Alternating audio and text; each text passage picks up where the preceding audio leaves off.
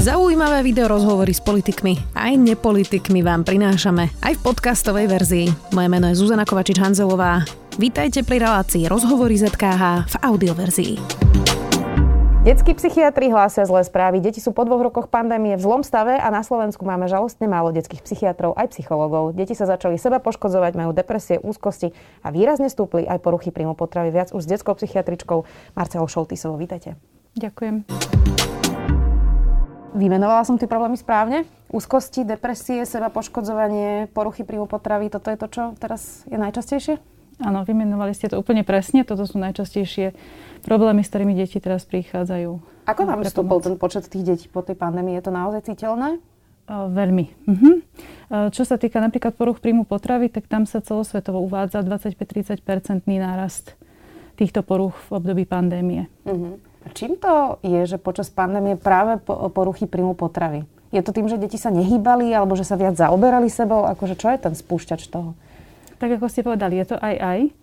Uh, a hovoria to samé tak, že treba zostali pasívne, zostali doma, báli sa, že priberú, uh, takže začali treba cvičiť, viacej sa zaoberať stravou, alebo vo všeobecnosti, čo som čítala nejaké štatistiky, tak eh, sa ľudia začali zaoberať viacej tým, čo zjedia, aby tá zloženie stravy bolo nejak ako zdravšie.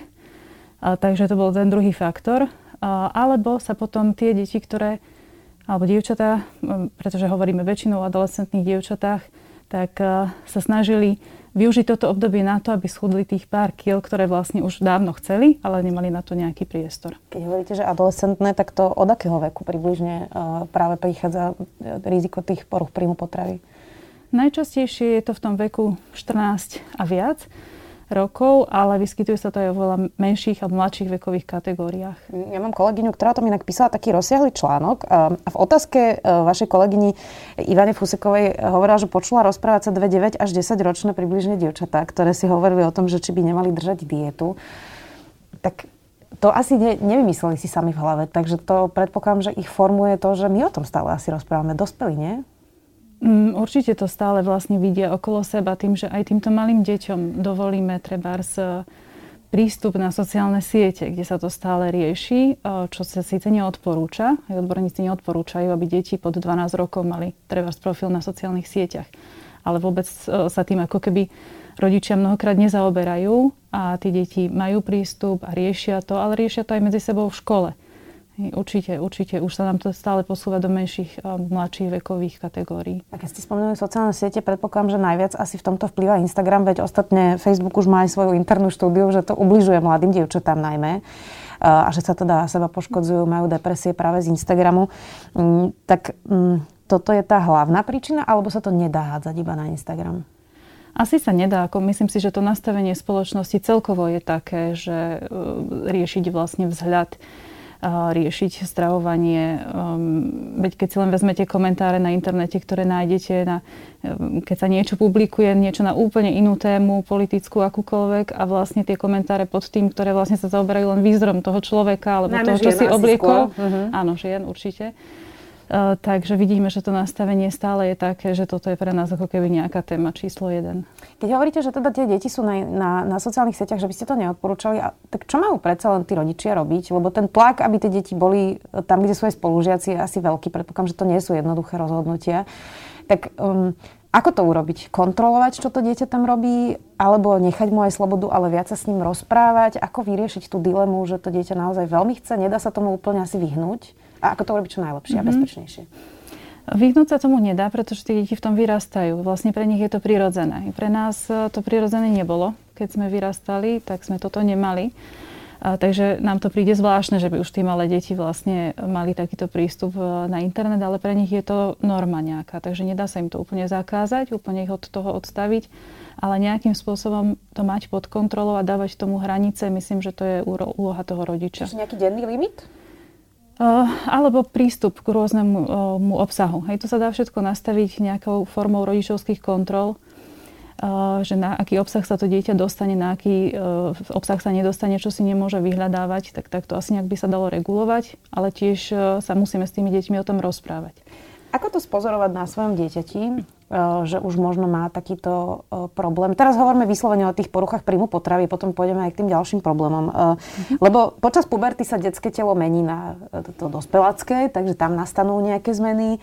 Kopec detí nechce jesť nejaké veci z úplne banálnych ako keby dôvodov, že sú zelené alebo fialové, to už je jedno. Čiže ako rozlíšiť, či dieťa je vyberavé, rozmaznané, alebo mu naozaj niečo nechutí, alebo či má vážny problém vlastne a či mu začína problém s poruchom príjmu potravy. Keď začína nejaký problém, tak väčšinou ten rodič zbadá nejakú, nejakú zmenu správania. Že treba to nemusí byť, alebo u dieťaťa, ktoré bolo od narodenia veľmi vyberavé, malo veľmi obmedzený jedálniček, tak to nemusí hneď znamenať poruchu príjmu potravy. Hoci aj s takými deťmi som sa stretla, že boli veľmi vyberavé, jedli veľmi obmedzený, obmedzené spektrum jedál a vyvinula sa neskôr porucha príjmu potravy. Môže to byť nejaký rizikový faktor, ale neznamená to automaticky že sa tá porucha vyvinie. A, e, čiže keď to je treba dieťa, ktoré normálne sa stravovalo, stravu neriešilo a teraz e, začne um, rozmýšľať, začne diskutovať s tým rodičom, toto nechcem, uh, tamto nechcem, čo si do toho dala, keď to varíš a nechcem takýto tuk, uh, nebudem jesť sladkosti, že postupne vlastne uh, sa tam nabaľuje viac a viac druhov potravín, ktoré odmietajú alebo prestávajú sa mm, stravovať spoločne s tou rodinou. Že keď je rodina je zvyknutá, vlastne, áno, treba zjedávať spoločne. Hej, cez deň nie sme s tými deťmi, ale napríklad pri večeri sa stretávame, obvykle, alebo mohlo, malo by to tak byť.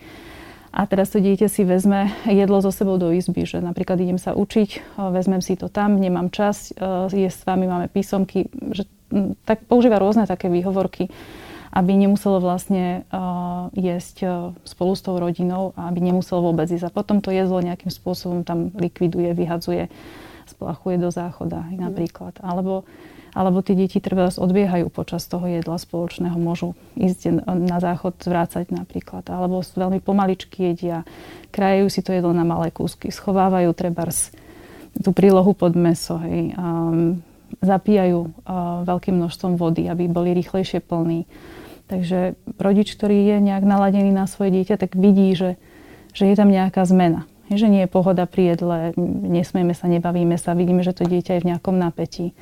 Prestáva chodiť na obedy v škole napríklad. No a ako to potom riešiť s tým dieťaťom? Lebo to je, um, predpokladám, povedzte mi, či áno alebo nie, to je ako pri každej inej uh, psychickej chorobe, že ten človek si to najprv musí nejako priznať sám a nie je to úplne jednoduché ten proces. Čiže ako si s ním sadnúť, a možno ho ešte nezavrieť viac do seba, že teraz ideš na psychiatriu. E, tak ako to potom riešiť? No, opýtať sa toho dieťaťa treba na to, že čo sa deje. Mal vždy to závisí od vzťahu, aký, aký sme s tým dieťaťom mali vzťah. Či sme mali vzťah, kedy sme s ním vedeli komunikovať o veciach, alebo nie.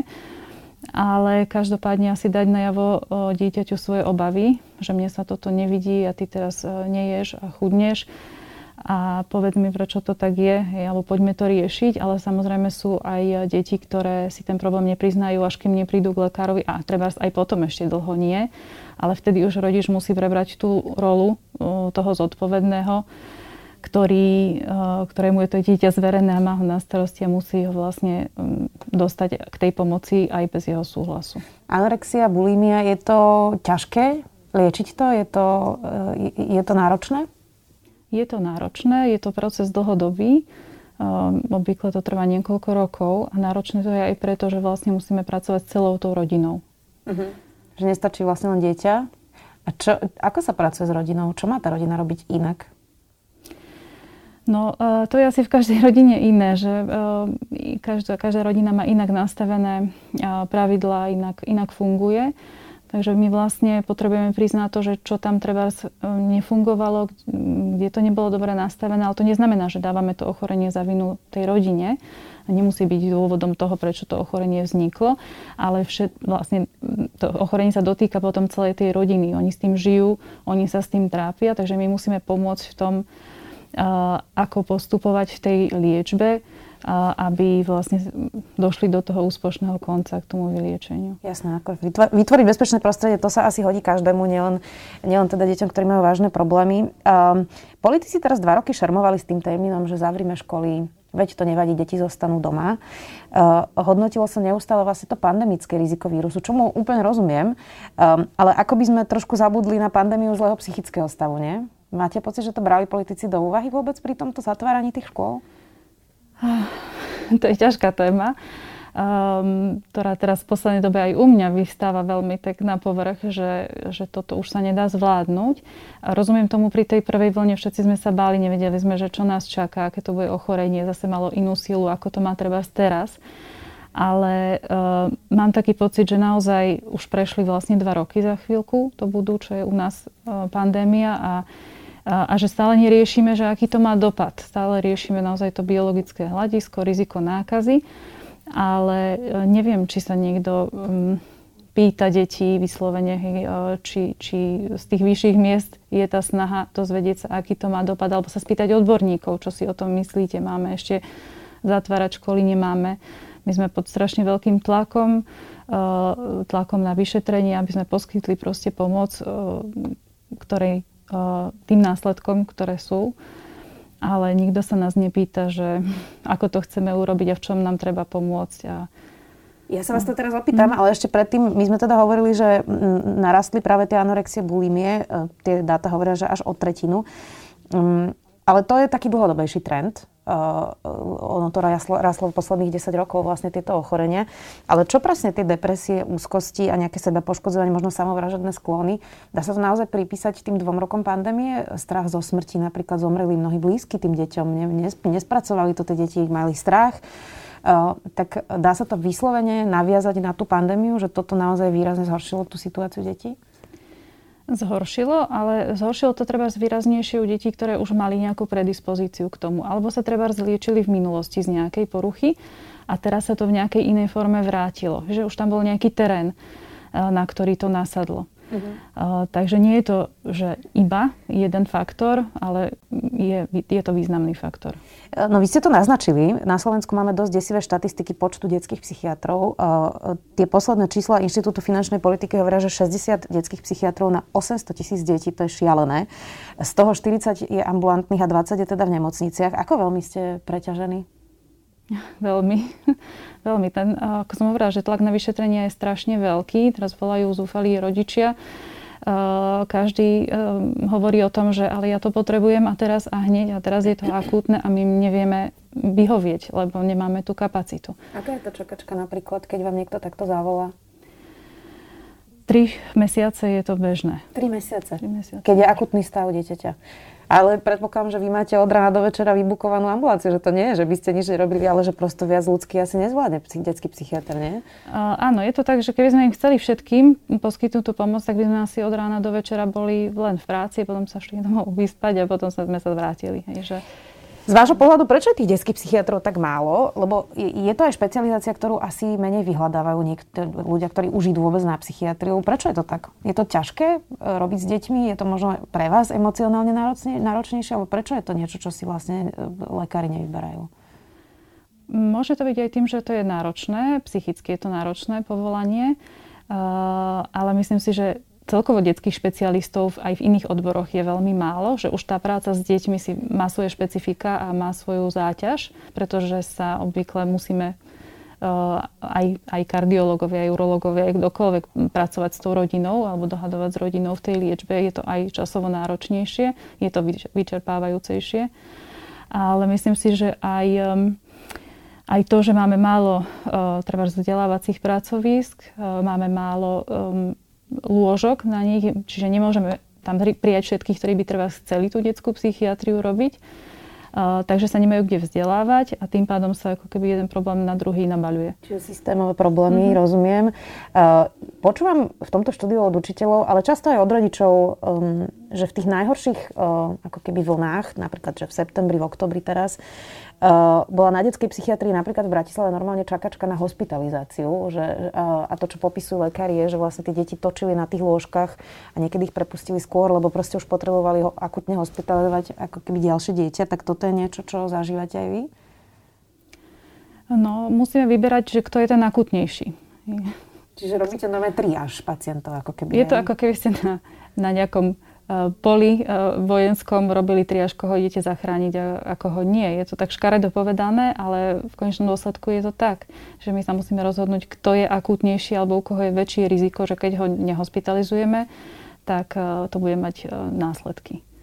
čo sú tie najakutnejšie prípady? Ja nechcem samozrejme narúšať nejakú o, intimitu pacientov, ale, ale, ale o čom sa rozprávame? Lebo mám taký pocit, že pri tých debatách, aj pri tých diskusiách, um, ako keby si ľudia nevedeli predstaviť, že čím tie deti pre, prechádzajú vlastne. Že to, a však to je, ich to prejde, ako keby vydržia, hej.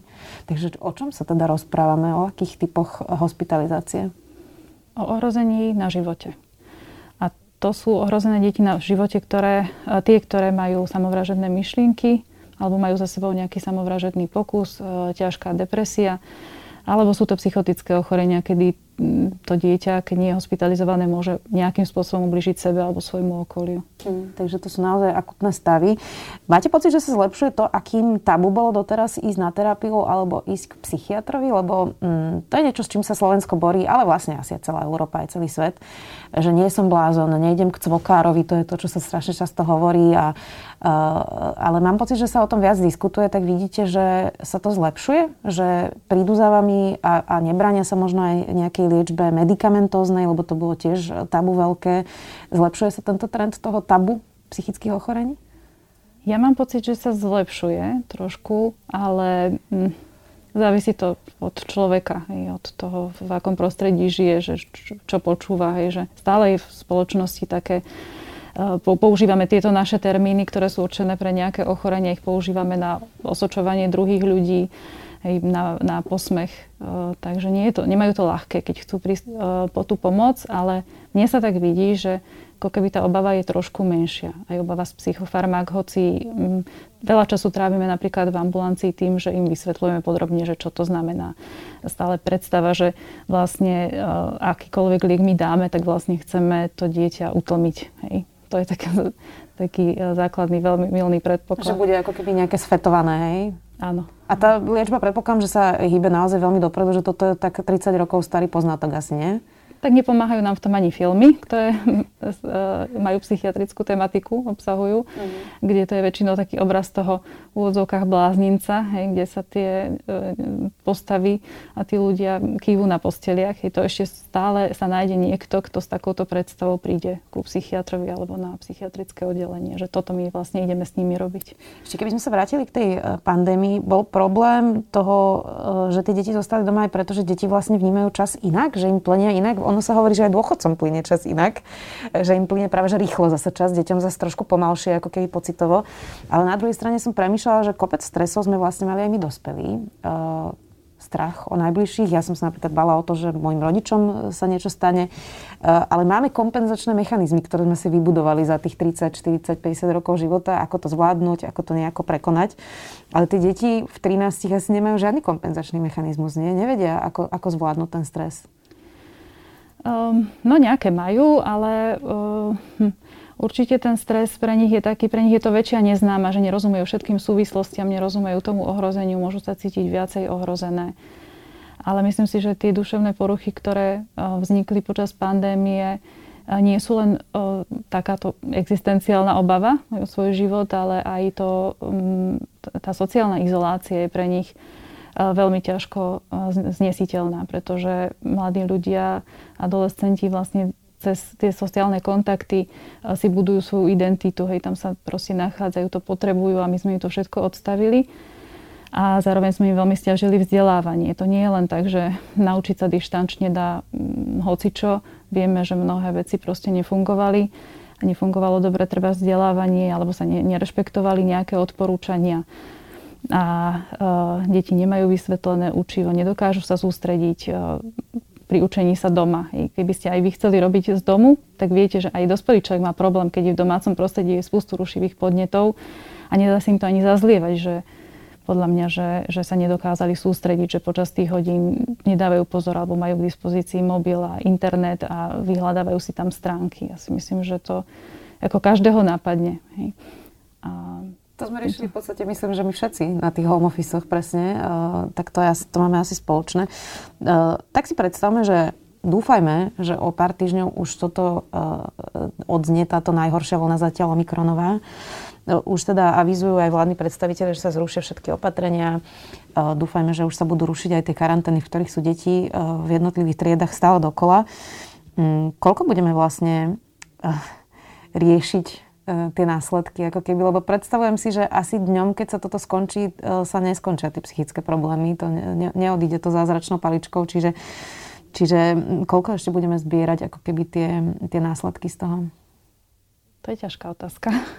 Neviem, či viem na ňu odpovedať koľko to môže trvať. No tie poruchy, ktoré už vznikli, budeme liečiť nejaký rok, dva, určite pokiaľ sa jedná o ľahšie poruchy. Hej poruchy príjmu potravy liečíme v priemere 5 rokov, takže s tým sa budeme dlho vysporiadavať ešte. Mm.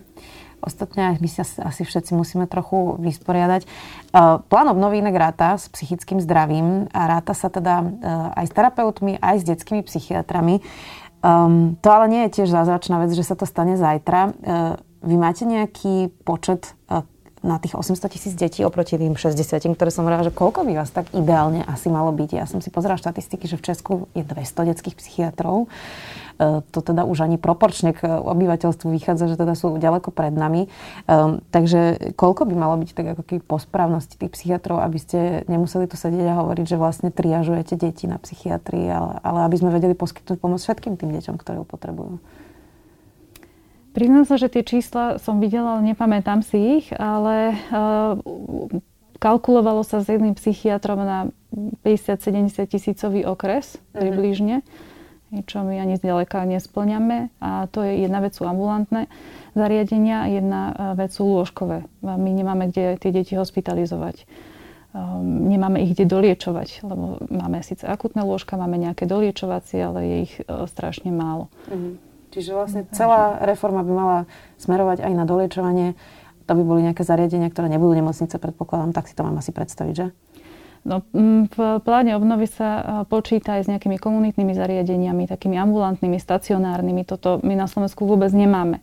My máme hospitalizáciu, ambulanciu a nič medzi tým. Nič, čo vo svete už je bežné že dieťa treba na deň dochádza do nejakého zariadenia, po obede ide domov, e, čím sa zlepšuje e, aj tá spolupráca, aj kvalita života, aj, aj tá liečba, pretože my keď dieťa liečíme izolované v nemocnici a potom ho pustíme domov, kde nenastala treba žiadna zmena, kde e, kde ten problém vznikol a kde vlastne ho musia potom ďalej riešiť, že je to taký akoby prudký skok, že sme potrebovali práve to medzi tým, aj tú stacionárnu starostlivosť, komunitnú starostlivosť. Máte nejaké vysvetlenie, prečo sme tak pozadu v tejto otázke? Eh, lebo že sa dospelí veľmi nestarajú o svoje psychické zdravie, tí sa nestarajú ani o svoje fyzické zdravie často a je to ich rozhodnutie. Ale uh, deti, to je taká citlivá otázka, tak prečo sme tak strašne pozadu práve v detskej psychiatrii? Neviem, nie je to nejaká možno úplne mm, politicky bábivá téma ktorú by bolo treba riešiť, ktorú, o ktorej by bol záujem, že ju treba riešiť. Je veľmi fajn, že tento záujem prišiel, ale či sa podarí tie problémy vyriešiť, to ešte nevieme. Držme si palce, budeme to samozrejme sledovať. Ďakujem, že ste si našli čas. Detská psychiatrička Marcela Šoltisová, vďaka. Ďakujem aj ja. Počúvali ste podcastovú verziu relácie Rozhovory ZKH. Už tradične nás nájdete na streamovacích službách, vo vašich domácich asistentoch, na Sme.sk, v sekcii Sme video a samozrejme aj na našom YouTube kanáli Denníka Sme. Ďakujeme. Volám sa Barbara Mareková a v denníku ZME pre vás robím podcast Ľudskosť o tom, ako na naše mentálne zdravie vplýva rodina a spoločnosť. S odborníkmi a odborníčkami rozoberám, ako sa v rodinách dedí trauma a ako sa dá v dospelosti uzdraviť. Ale rozprávam sa aj s ľuďmi, ktorí vyskúšali terapiu a zaujíma ma aj celospoločenský pohľad, ako sa menia slovenské rodiny alebo ako sa v našej spoločnosti cítia Rómky, Rómovia či ľudia, čo sú queer. Poďte sa učiť spolu so mnou, ako lepšie rozumieť sebe, ale aj ľuďom okolo nás. Podcast Ľudskosť vychádza každý štvrtok vo všetkých podcastových aplikáciách.